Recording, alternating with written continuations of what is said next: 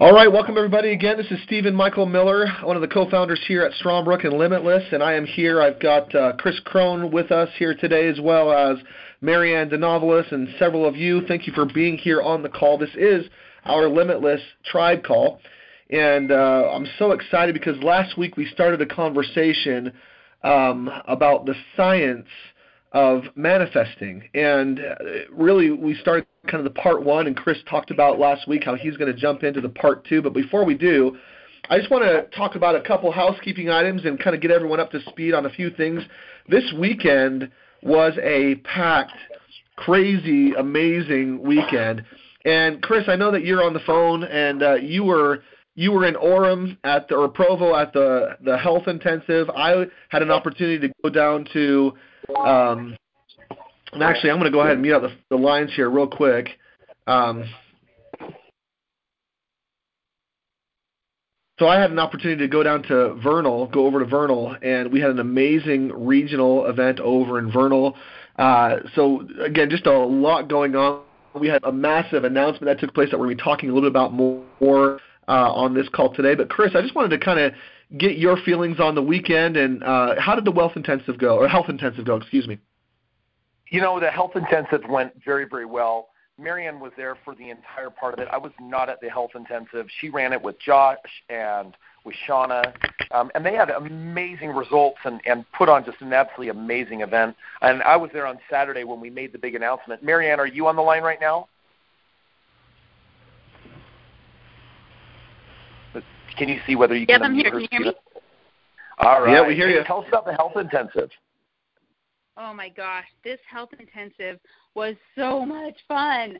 I mean, not to mention fun, but just so totally connective. Shauna and Josh and I were able to meet the day before and put together a very deliberate and ver- um, playbook full of variety.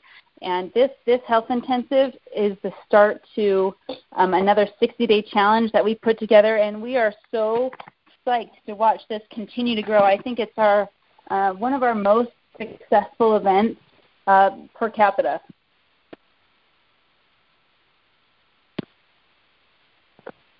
Fantastic. Hey, really appreciate that input.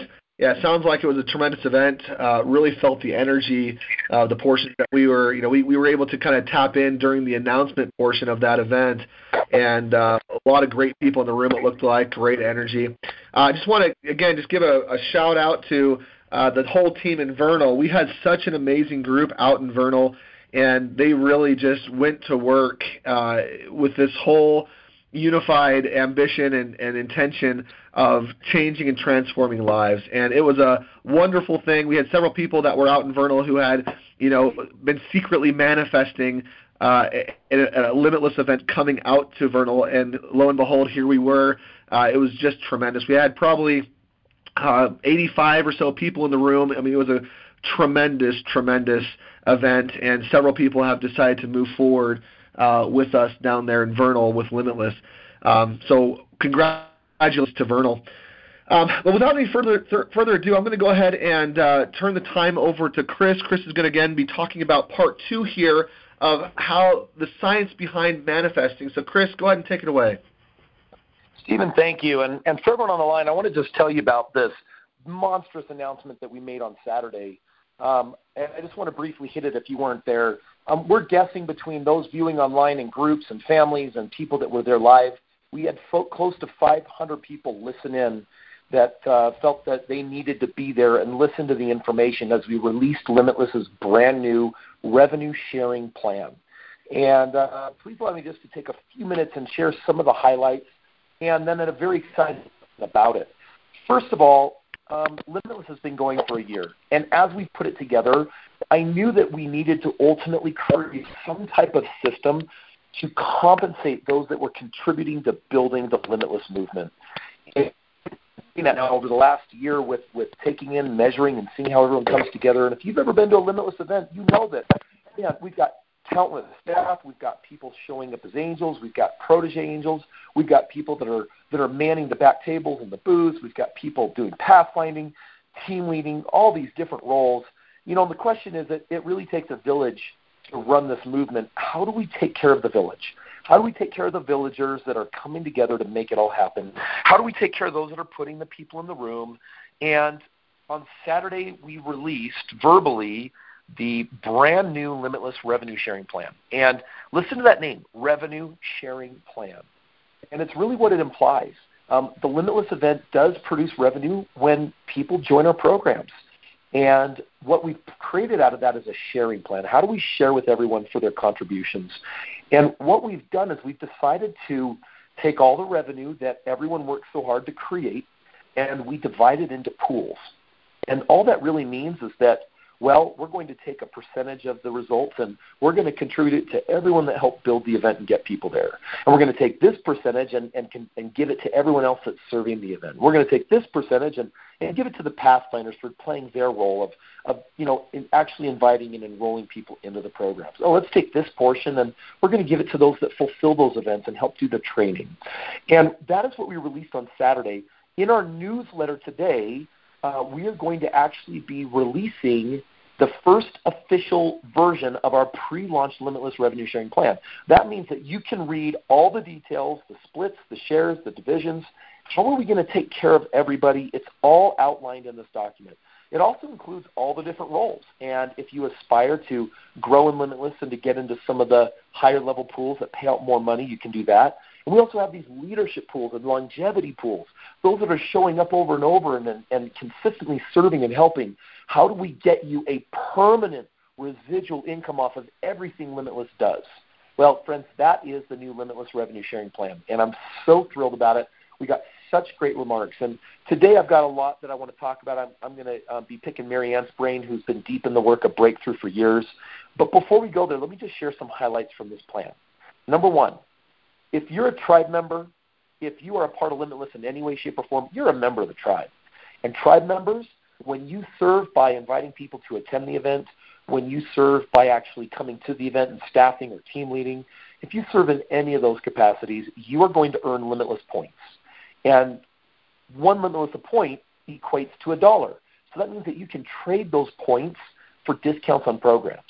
What this means is that you could serve and invite people to come, and even when people join programs, you can earn thousands of points and ultimately trade them for getting into the inner circle, or Mentor Maker, or any of our programs. In other words, we've just created a new popular way for people to manifest their way into the highest level of mentoring that Limitless has to offer. That was a really big announcement. Uh, the second one is that if you decide that you want to earn pools that also have financial contributions, not just points, then you can become a, an ambassador. And an ambassador is a tribe member who says, hey, I'm here because I want to deliberately grow Limitless, and I can grow it. And we, we, we lined out six different career paths, different ways of earning money.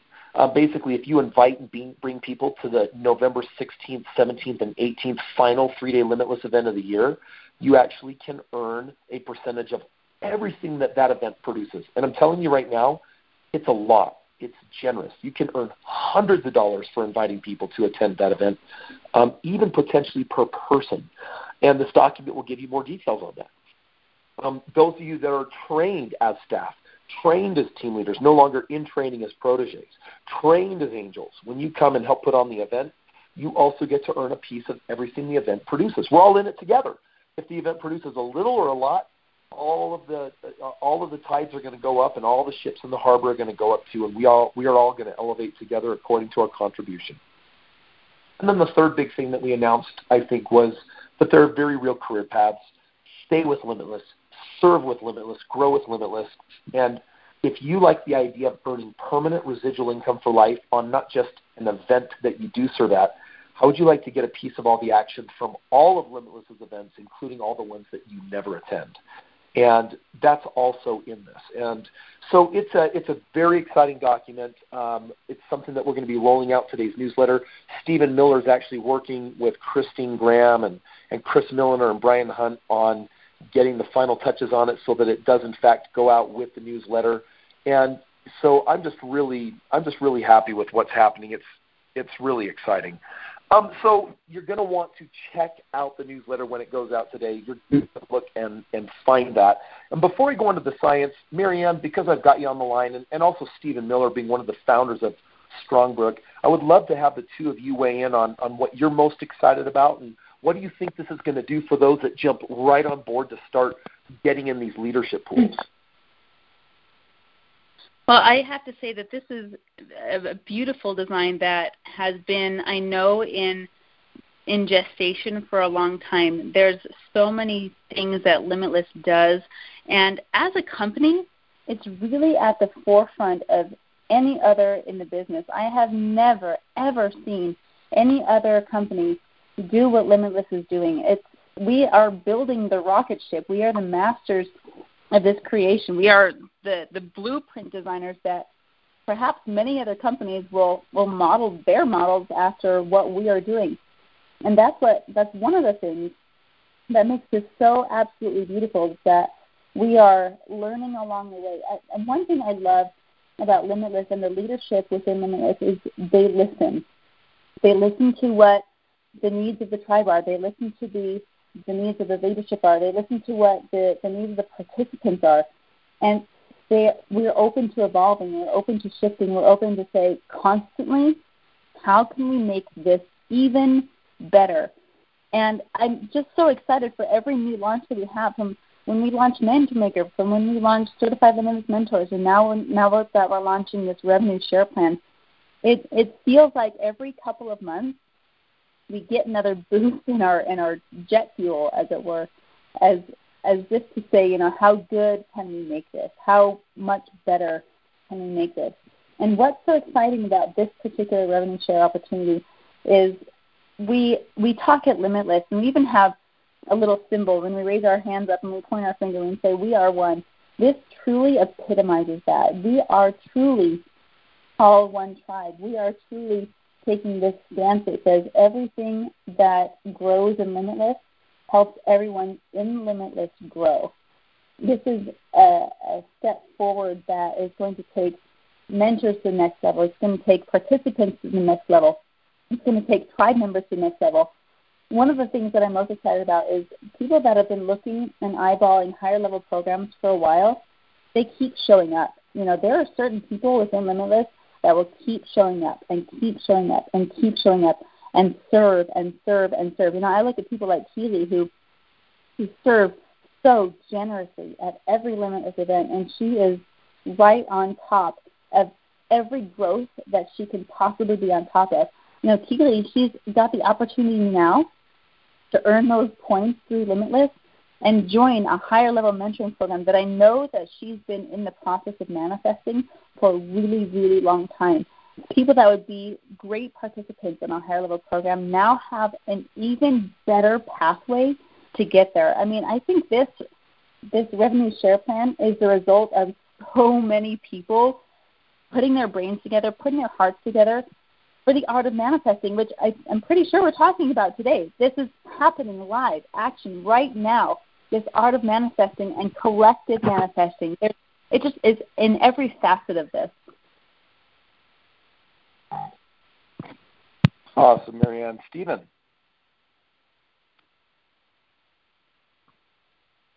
Stephen Miller, are you on mute? Stephen Miller, he's on mute. All right. Well, um, there was your little jingle and singing for the day from me. Um, I hope that puts a smile on your face. um, I'm I sing everywhere I'm going. Stephen, are you there? No, okay, I thought you jumped on. All right, cool. Well, Marianne, today let's go ahead and tackle the first part of this call. Um, I've got pulled open, and just so you know, I'm actually Right now, I'm on technically chapter nine is what I'm reading off of. I've got the entire Limitless manuscript in front of me.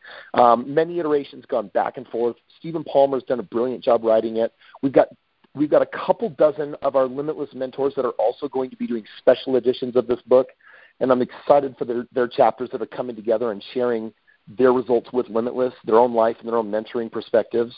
Um, so yesterday I was reading from chapter eight last week on the science of belief breakthrough. And today, this is a different chapter. This one is on why we cling to our false beliefs and limitations. And then I'm going to share with you in this book exactly how we're outlining the exact, precise, official steps of belief breakthrough. And so I'm going to go into this a little bit, and then I'm going to be picking Marianne's brain because Marianne is not just one of our guardian angels that certifies people in Belief Breakthrough, but she's had extensive experience with Belief Breakthrough herself over the years and as a mentor. Um, so I'm going to get. Uh, let me launch into this. So here's the deal: as children, we know that we've adopted hundreds and thousands of these limiting beliefs. We've talked about how that happened, and um, in fact, I got a great story in here from a man named Alex. He's a member of our tribe, and he was talking about how he used to think he was really smart, but when he was in kindergarten, he was working on the alphabet, and he always thought that the alphabet ended X, uh, so Y N Z. So there was a second N in the alphabet. And basically, at one point when he was doing the alphabet, his friends caught him throwing that extra N in, and they laughed at him. And he created this belief that he was stupid. I mean, that's how easy it is for us as children to be great observers, horrible interpreters, creating these limiting beliefs. In our underdeveloped state, these choices, they're often irrational, erroneous, they're ridiculous. You know this. Uh, but what we do is we create this deeply embedded, sweeping belief that if in the slightest provocation, we can pull something right from our past, these limiting beliefs, and bring us right into the moment as a damaged five year old, eight year old with these fresh wounds. These beliefs will stick with us continually. They damage us throughout our lives. And they're things we're not even aware of. It's like it's like hiring a first time drunken sailor to chart a navigational course around the world and then stubbornly adhering to that course even when it proves to be dangerously wrong or our ship crashes into rocks, or even worse, as rocky and dangerous as the journey is, we never think to question the map that we're given. That's what we do with these limiting beliefs. And Marianne, let me just kind of ask you right out of the gate on this one. As you're working with people, how often do you find them going back, looking at their story of origin, and then when it comes out where they got this belief from, that in that consciousness they're starting to realize, oh my gosh, this is ridiculous. It is erroneous. How often do you find that? Uh, it's that's kind of the basis of every single breakthrough. You know, it's funny when the more I work with people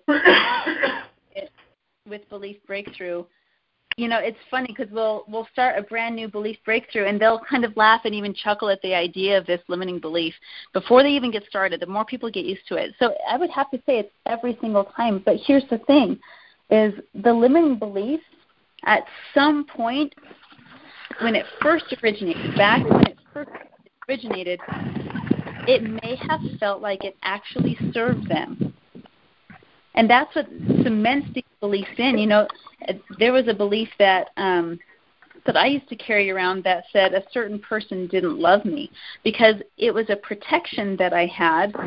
Because if that was love, that must not that person must not be love. That example that that person gave me was love, then they must not love me because that can't be the definition of love. So for my brain to understand what love really was, it had to come up with this limiting belief that may have, at a point, served me in some way, but the even the short term and the long term effects are very damaging. And so, very very often, I find that people say, "Oh my gosh, I can't believe that this limiting belief has caused this much damage."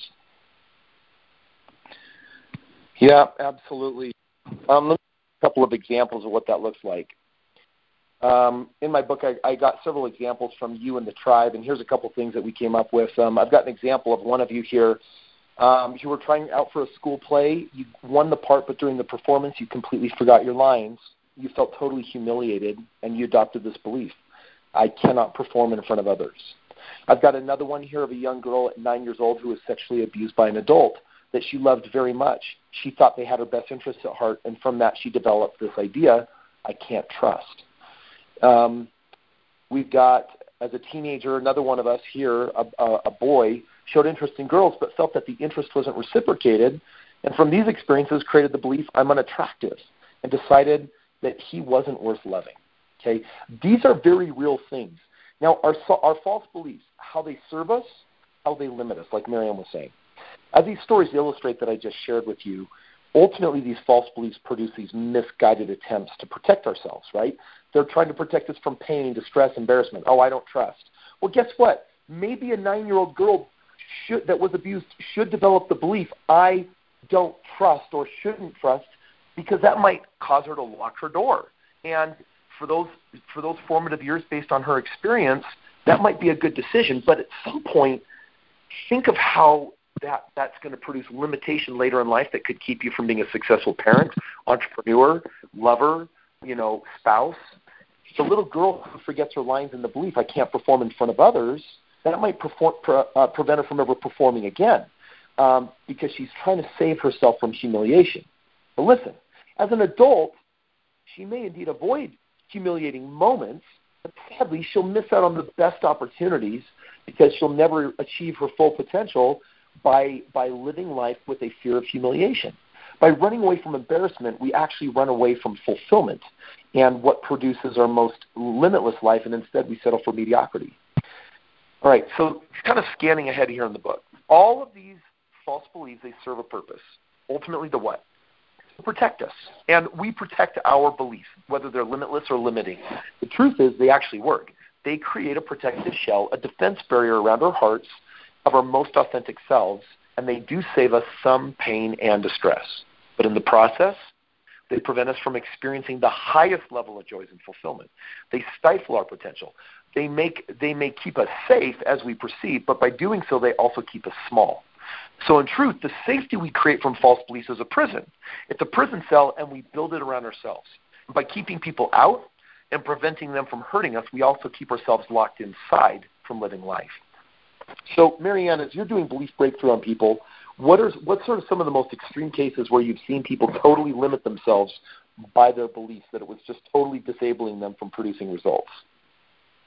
Uh, I I have several examples of that. You know, I've seen people who have these limiting beliefs that that cause them to not even try. And I often find that limiting beliefs usually fall into, if not always, fall into one of three categories: I'm not enough, I can't, and I'm not loved.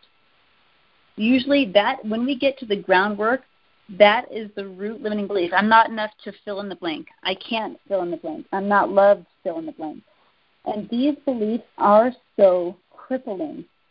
Not just crippling, but they're blinding to possibility. You know, for example, we have people that say, um, I can't do that. Let's say they, they have a physical uh, ambition to run. You know, we talked about this with the Wealth Intensive. I, I want to be a runner. I want to run, but I can't. You know, fill in the blank. Fill in the reason why. Fill in the living memory that came up for you. This can't causes them to not only not attempt to run, but not attempt to attempt to run. So if I'm going to say, I have the limiting belief that I can't and I can't go running, then not only am I not going to put myself in situations where I could be in a race, you know, I'm not going to subscribe for a, a, marathon race or a system like that. I'm not even going to buy shoes that I can run in because why bother? Because why would I go running? And then the excuse builds upon itself. Well, I can't run because I don't have the shoes. It's this compound evidence effect where when you have a certain belief, we started off by by some memories and then we continue to gather and build evidence for it, consciously or more often subconsciously.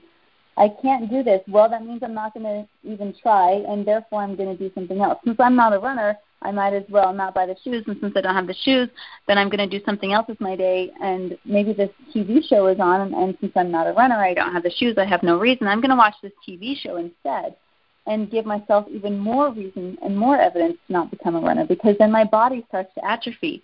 And then when I try to run, I'm going to get stitches in my side because I haven't been taking care of my body. So this limiting belief, it really builds this compound effect that prevents motion, per, not just physical motion, but emotion, emotion, energy in motion. The limiting belief stops the energy. It creates a block and since we are beings of motion, we're never holding still. It's like we're on a moving sidewalk. If we're not moving one way, we're moving another way. So if we have a limiting belief and we buy into it, not only are we not getting what we want, we're actually getting more of what we don't want.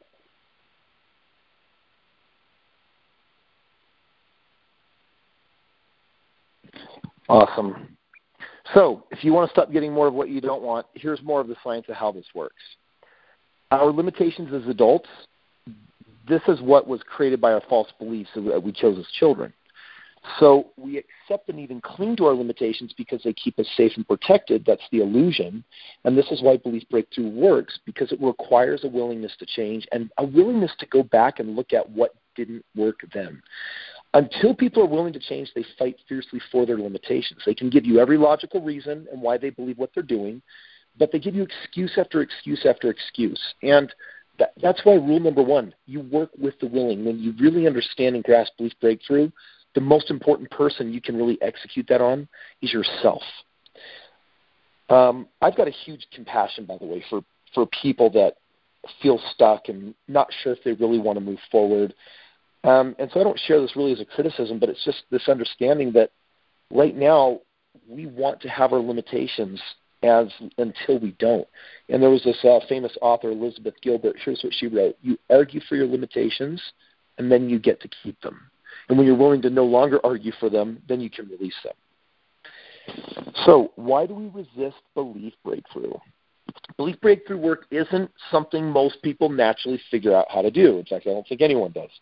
But as it happened with me, we learn it from mentors. And I've had so many mentors that contributed to basically creating this belief breakthrough script the way that you receive it. And we just don't know what we don't know. Um, if you're familiar with Johari's window, um, I sometimes talking about that. The that others see that we can't, the things that we see that others can't, right? The things that are blind to us and hidden to others. But the most dangerous window on Johari's window is what don't we know that others don't either? Well, now everyone is blind, and the worst is we don't even know what we don't know. And that's why you maybe have heard this phrase: the older I get, the the more the, the less I think I know. Well, that's coming from this this greater awareness that, uh, that there is so little that we know, and that, that of everything we perceive, there's very little that we take in and interpret. Here's what isn't true, though: we are not our limitations. We are buried beneath the limitations. They're just covering us up like that golden Buddha, mud-covered statue when we do learn about belief breakthrough work and we start to see our limitations, we often start the blame game. Ask yourself if you've done this, right? We notice that we blame other people for our poor results, and if we don't blame others, who do we blame? We blame ourselves. We judge ourselves. We shame ourselves. We tell ourselves things like, come on, your wounds happened a long time ago. It's time to grow up and get over it. This is really true for people who have developed harmful habits and addictions from these false beliefs. But shame is the last thing that we need to heal our hearts and to get them to open up. What we really need is self compassion. And in my book, I, there's a section I have here on what self compassion is. Um, ultimately, though, I, I want to just talk about responsibility transcending victimhood. As you hold yourself in compassion, right? We talk so much about unconditional love and learning to love ourselves. You want to be careful that you don't stay in your victim mode where your choices and your results basically control you. In our victim mode, we blame others for why life isn't better. Is there something you can think of a blame in your life? And if so, if there's anything that you have any blame for, all that is is it's evidence that you have victimhood. In fact, close your eyes and take a deep breath in. And take another deep breath. What's the first thing that comes up when you think of I'm blaming someone for something?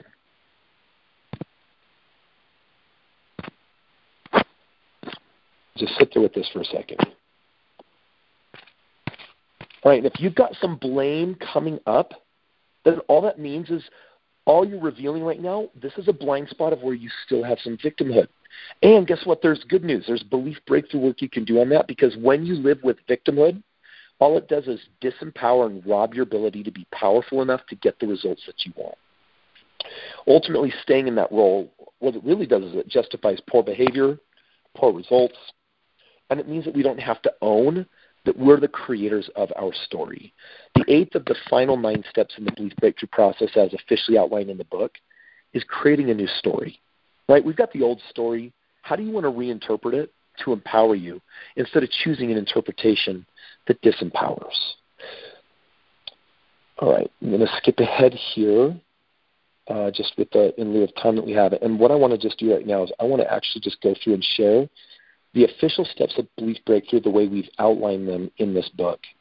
And um, this is fun because I've done so many different versions of belief breakthrough and so much work like this, but to really create uh, a concise system that produces the result and works every time has been it's just been a beautiful part of my life this last decade.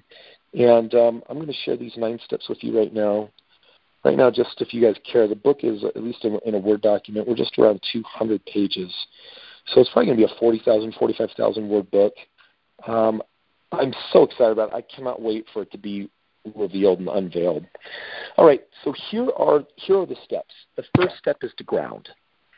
Ground basically, we all know what grounding is. And from there we move into step 2, identifying a limiting belief. Now, this is identifying a limiting belief, not the real one that you need to work on. Because there is some awareness that something's not right, and you take a stab in the dark at what that limitation might be. Have you ever had something come up like, I'm not enough? And you're like, no, no, it can't be that. I've worked on this one before. Well, that's just a limiting belief that's coming up. We're going to look behind it. The third step is to explore your memories. The fourth step is to identify the real limiting belief. The fifth step, step is to examine the cost of that belief. The sixth step is to give yourself permission to shift. The seventh step is to create a new belief. The eighth step is to rewrite your story. And the ninth step is to anchor your new belief. And those are the nine steps of belief breakthrough, just like we've got nine laws of conscious creation. Marianne, final question for you before we come back to Stephen Miller. Um, in all of your personal experience with Belief Breakthrough, I know that you have seen such tremendous growth in your life. And we could talk about you doing Belief Breakthrough on other people, but for you, what is the value of having mastery over Belief Breakthrough on a daily basis for your life today?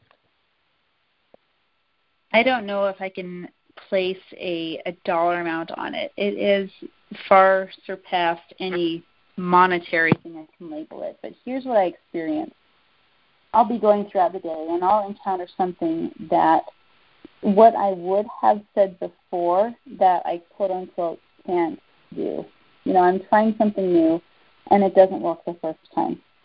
You know, in my body mastery, I'm mastering agility and movement, and I'll come up against things that I haven't done before and that are new. And I there are so many instances, not just in my mastery of my body and my agility, but in in even something so simple as working a program on a computer or working with my kids or working with my mentors, anything. There are times when you try something and it doesn't work the first time. Now you can either take that and say, I'm going to say I can't do this or I must not know how to do this, or something is true about this situation that means something about me as a person. And there are so many times throughout the day, and I live my life in such a way where I, I try and do new things all the time. I try and do new things with my body or things with my mind or all the time. And when you're doing that, when you're in, in a constant state of trying something, you know, even if it's like baking a new recipe and you have a, a mindset that allows you to say, this didn't work. What do I, what's the take home lesson? You know, it's, it's the, the success matrix. It's, did I get my goal? Yes or no? If it's yes, that's a success. If it's a no, did I learn a lesson? If I learned a lesson, then it's a success as well. But if I go for something, I don't achieve the goal, and I don't learn a lesson, that's where the story creeps in. That's where building the evidence of the limiting belief creeps in.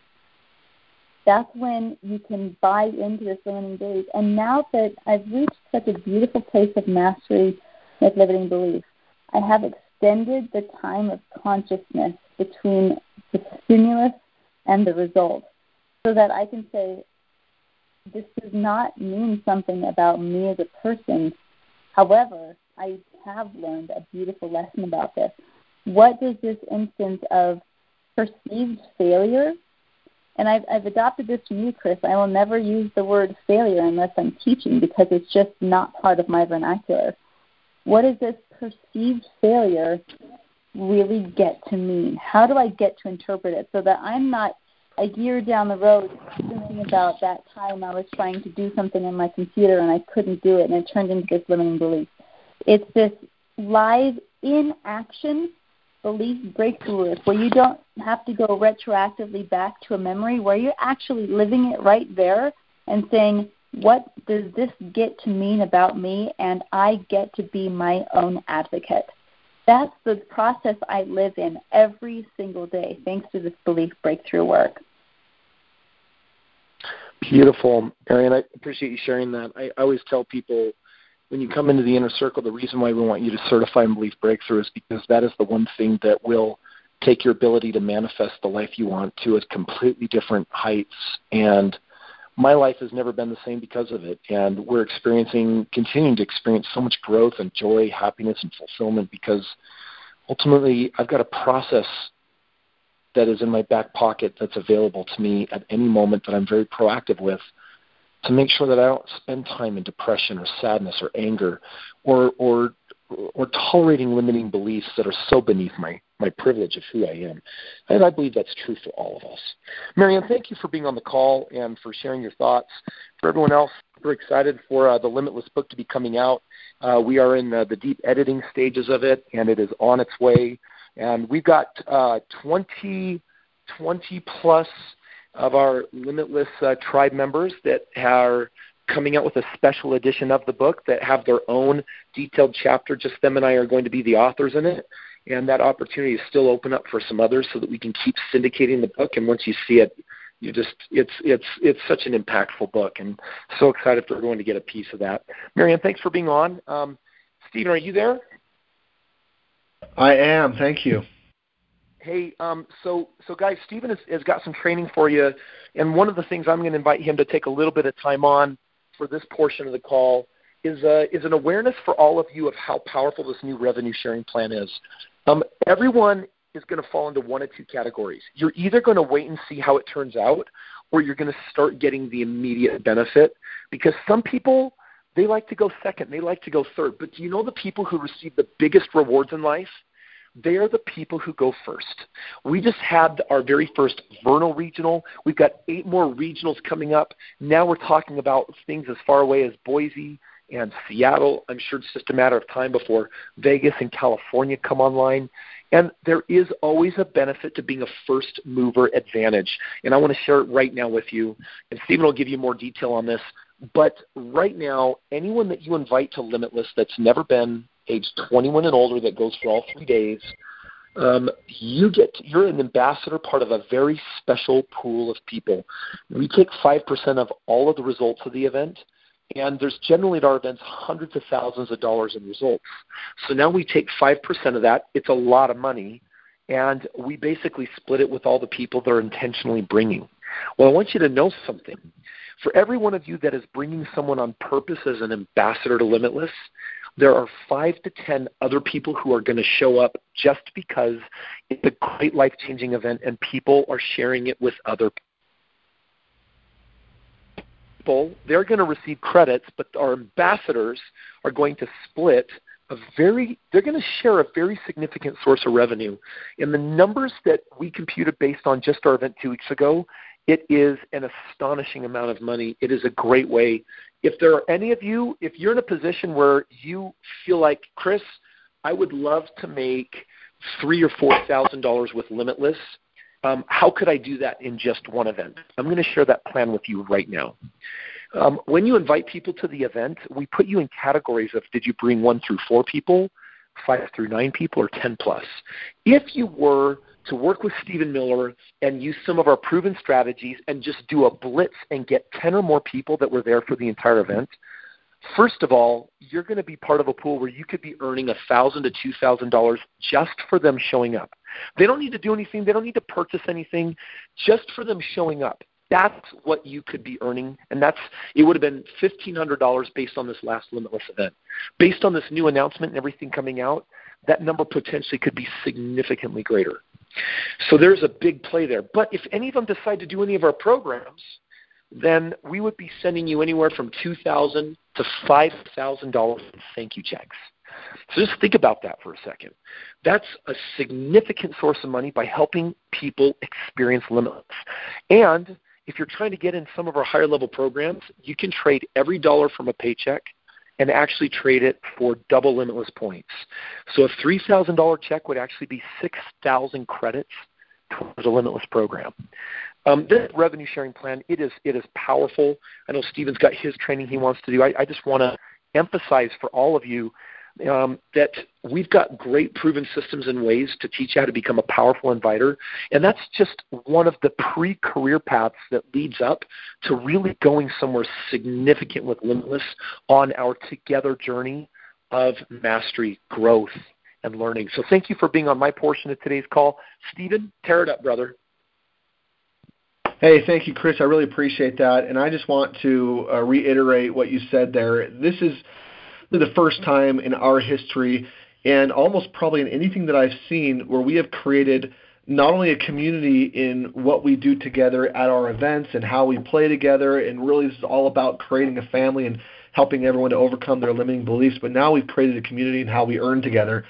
And, and really everybody's contribution with this new change, uh, with this amazing update and enhancement, it's, it's, we all get to now play together. We all get to work together. We all get to earn together. And it's just an amazing opportunity, like you said, for everybody, no matter what level you're at. If you're just the casual, invite somebody, or if you're ready to use this as a business method to, to grow your own financial wealth, it's all there and it's all possible. And uh, nothing is taken for granted. and nothing is in vain. It all gets to go towards building up your financial future.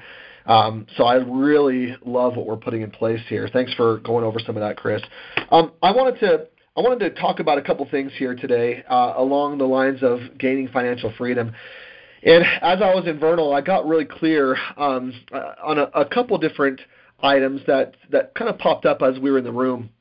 There were a lot of people that uh, had a lot of fear and you know fear is something i think that can can keep us from oftentimes stepping into our greatness fear can often keep us from doing those small little things that would make the ma- massive and big difference in our lives.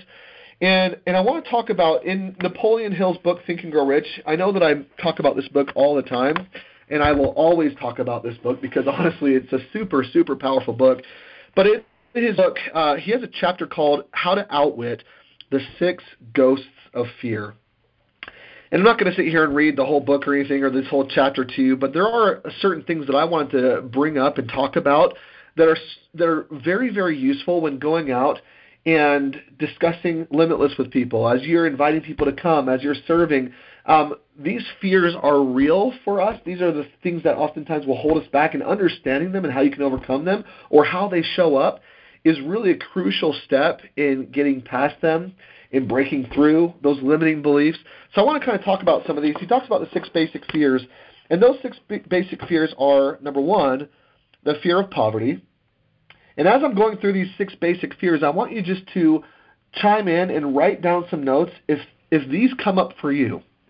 In other words, if these are fears that you know you possess, or that possess you, maybe I should say, if you have any of these fears in any way, shape, or form, write some of these down, okay? So, number one, the fear of poverty. Number two, the fear of criticism. The fear of criticism. Number three, the fear of ill health, you know, getting sick. Number four, the fear of the loss of someone. Number five, the fear of old age.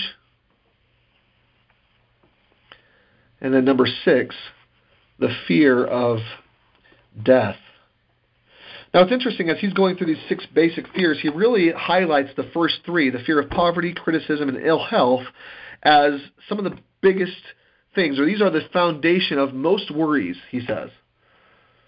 Almost every worry that we have, almost every limiting belief, he, he, he traces back to the fear of poverty, the fear of criticism, and the fear of health. And what I love about this book and this chapter in particular is he goes into the symptoms that we can identify.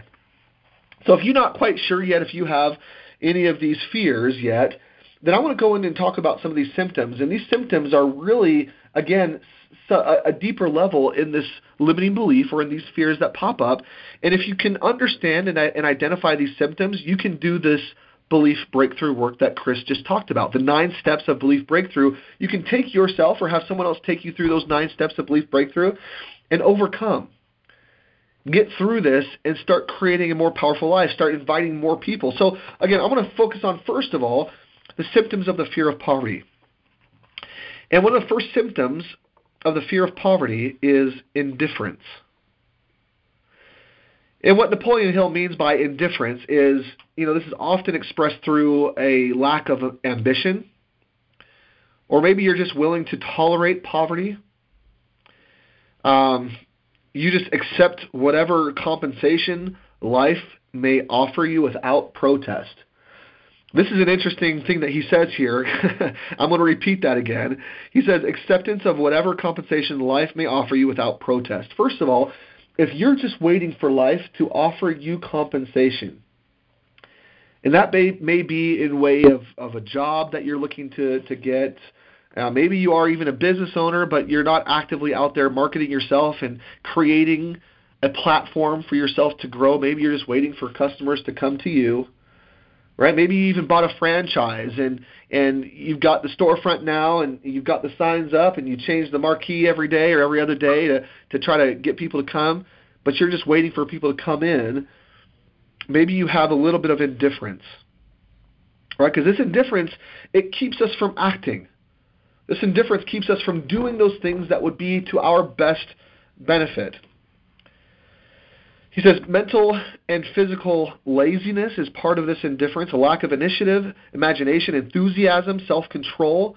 These are all parts of indifference. Another symptom of the fear of poverty is indecision.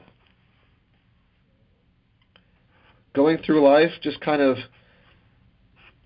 not not knowing exactly what to do and because there's so many different ways that you could go, so many different forks in the road that you can take, so many different choices that it's hard for you to make a decision. And I've seen this so often with people.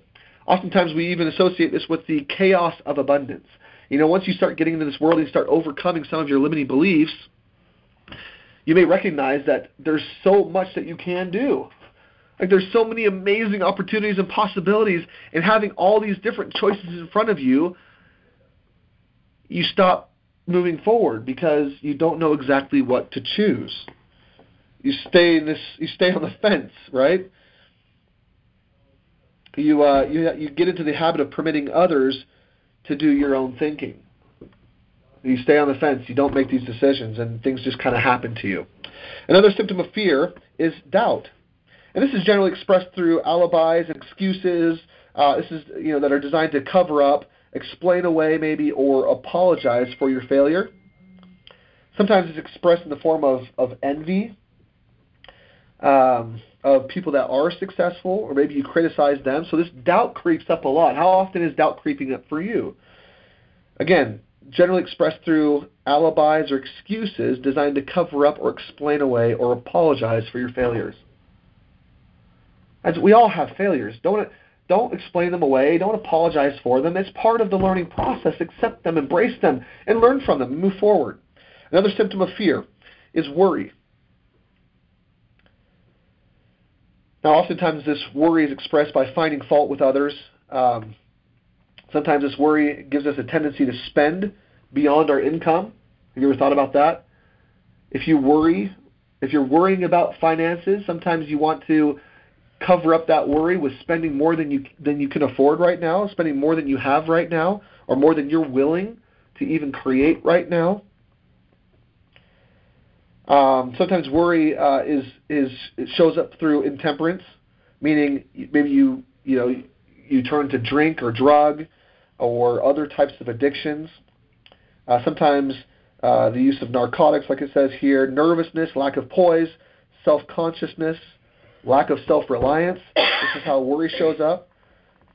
Another symptom of fear is over caution, right? Always looking for the negative side of every circumstance, talking yourself out of it. Sometimes, and not to not to throw anyone under the bus, but sometimes your oracle in you will will bring up that skepticism, right? The over caution. But really, what you have is a fear of poverty. Really, what you have is a fear of making a decision that's going to put you in a financial situation that you don't like. And so you're overly cautious, right? You no longer trust intuition. Instead, you're just you just throw up every wall that you possibly can, and you say, "No, I, this isn't for me, obviously," or "Oh, look at that, I'm skeptical of this or that, or the other, or whatever."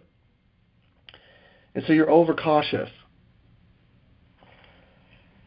And another one, I think this is the last symptom of fear here that he talks about is procrastination. It's interesting that most of these go together, right? Most of these sub- symptoms, you're not going to have one without some of the others. Oftentimes they come in pairs or, or, or in triplet, maybe even in, in quadruple. Um, but procrastination is a big one, right? You put off until tomorrow something that you know should have been done last year. Not even today, right? You know it should have been done last year, but you keep on putting it off.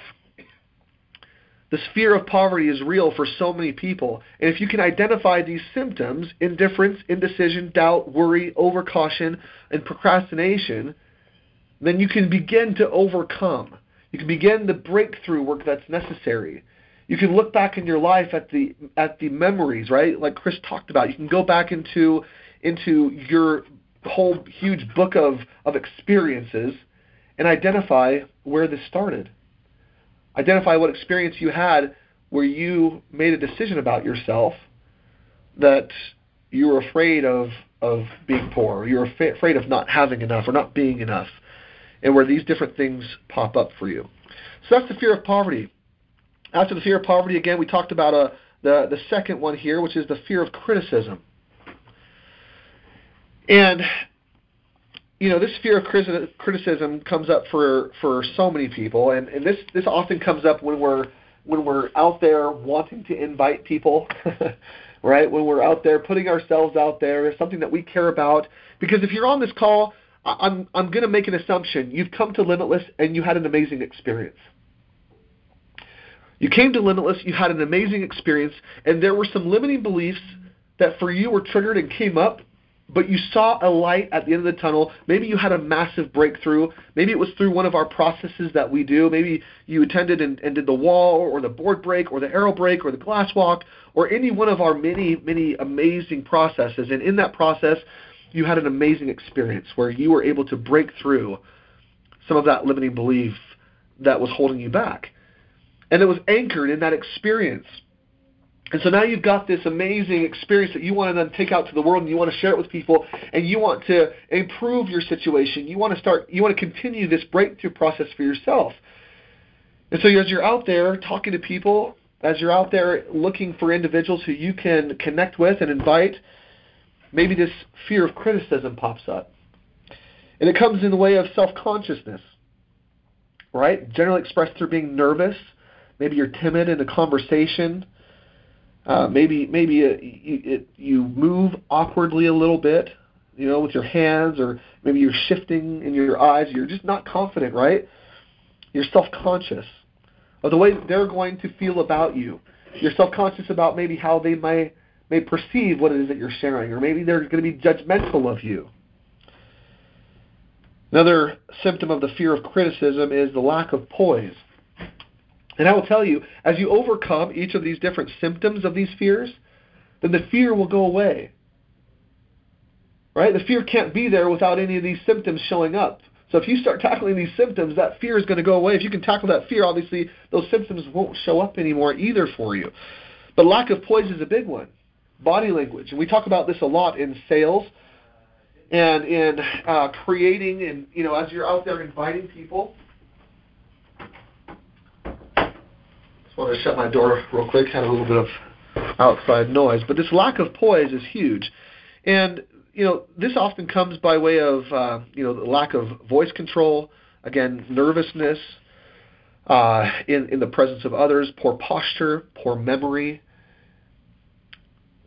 But if you can regain that poise, if you can show self confidence, and you know and, and get away from this fear of criticism, then all of a sudden you stand a little taller when you stand taller and you're expressing your ideas, you're expressing uh, your feelings, when you're sharing and getting vulnerable with people about what you were able to experience with poise and with confidence, then all of a sudden people people perk up. People listen. Think of your experience that you had at Limitless and the people that were on stage, and think about the messages that touched you the most. Did those people have poise? Were they up on stage with confidence, or were they self-conscious? Uh, another symptom of the fear of criticism is personality. And what I mean by that is a lack in firmness of decision, personal charm, and the ability to express opinions definitely. And I say this all the time when you're out there inviting people, when you're when you're getting them interested in what it is that you're doing, if you have the personality to back it up, and, and again, when he's talking about personality, he's talking about that confident charm, uh, expressing your your opinions in a definite manner, um, unwavering. If you can approach it that way, people will listen. Another symptom of the fear of criticism is having an inferiority complex. He names a few others, and I'm not going to go through all these right now, but I just wanted to list them here. He talks about extravagance, lack of initiative, lack of ambition, all these things coming from the fear of criticism. And then I want to jump over here to the last one. We've only got a few minutes left, but it's the symptoms of the fear of ill health. And this is this is powerful to me because I think for most of us, you know, if, if we're not at our in our perfect health form, in our perfect body form that we want to be in, then we probably have some things to look at here. But he talks about autosuggestion. This is the first symptom of the fear of ill health. This autosuggestion. And I love the conversation of autosuggestion because honestly, this is a this is something that I talked about at the Vernal Regional this last weekend. Uh, because it is so true and it, it affects almost every part of our life. I want you to think about for a second um, how you talk to yourself. Like, think about how you talk to yourself for a second. Think about all the bad things that you don't like about yourself. And I'm not going to stay in this space for very long, but I want you to do this exercise. If you can, if you're not driving, take a moment and write down just a few things that you don't like about yourself, that you are often telling yourself you don't like about yourself. Right? Maybe it's I'm fat. Maybe it's I'm ugly. Maybe it's I don't, uh, you know, I, I'm not confident. Whatever it is, I want you to think about the, the, you know, just a handful, maybe three or four things that you often tell yourself. And as you're writing those down, uh, hopefully you've got that done. I want you to think about someone who you love more than anything. Not yourself. Pick somebody else. Somebody else that you love so so much right now. So if you, hopefully you've got that person in mind. What I want you to do now is I want you in your mind to imagine going up to that person and saying the things that you wrote down about yourself to that person. Uh, can you imagine that? Can you imagine taking these things, these self deprecating words, and saying it about somebody else that you love dearly? Saying it to somebody else. Maybe that's a spouse, maybe it's a parent, maybe it's a sibling, maybe it's a best friend. Would you use those words in speaking to that person? And if not, and chances are you probably would never do that, then you also shouldn't be saying it about yourself. That auto suggestion, using those words, I am, are so powerful. I am statements are so powerful that if you're using them inappropriately, this type of auto suggestion, it's going to tear down and rip apart and degrade your body, your health. So we've got to be aware of what it is that we're telling ourselves. Autosuggestion, this type of autosuggestion leads to hypochondria, which is another symptom of the fear of ill health.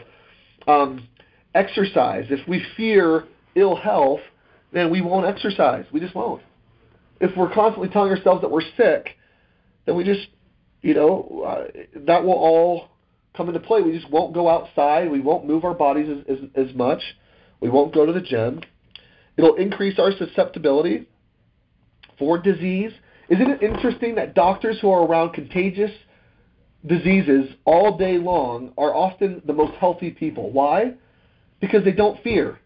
They don't fear the disease. They understand the disease and they don't fear it. They're around it constantly. Yet people that come in contact with it once who are constantly talking about being afraid of it, afraid of contracting this, that, or the other, you know, and, and the diseases they change over time, right? Back in the day, back in Napoleon Hill's time, it was smallpox, and in our time, it's H1N1 or you know the swine flu or, or whatever. I mean, there's so many, you know, the Zika virus, and if you're constantly thinking about how you don't want to contract it, how you oh you're so scared of it, chances are you're going to be more susceptible to it. He talks about self coddling and intemperance and all these other things.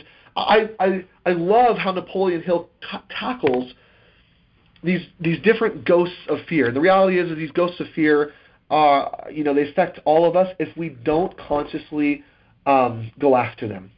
If we're not consciously aware of them and go after them. And I will tell you, if you will, if you will begin today to identify the symptoms in your life of these different fears, and then do the belief breakthrough work. If you if you can't help yourself, then reach out to the tribe. Get on our Facebook page. Get a mentor. Become part of the inner circle. Whatever it is that you need to help you get past these things, let us help you overcome these fears because by doing so, you will be a thousand times more successful. You'll be a thousand times healthier. You'll be happier. And this is our wish for you. Everyone, thank you so much. We're going to go ahead and uh, end this call, and we're going to do it in the traditional limitless fashion. I'm going to go ahead and unmute. And on the count of three, I want to hear a massive I am limitless. One, two, three. I am. Thank you. Thank you.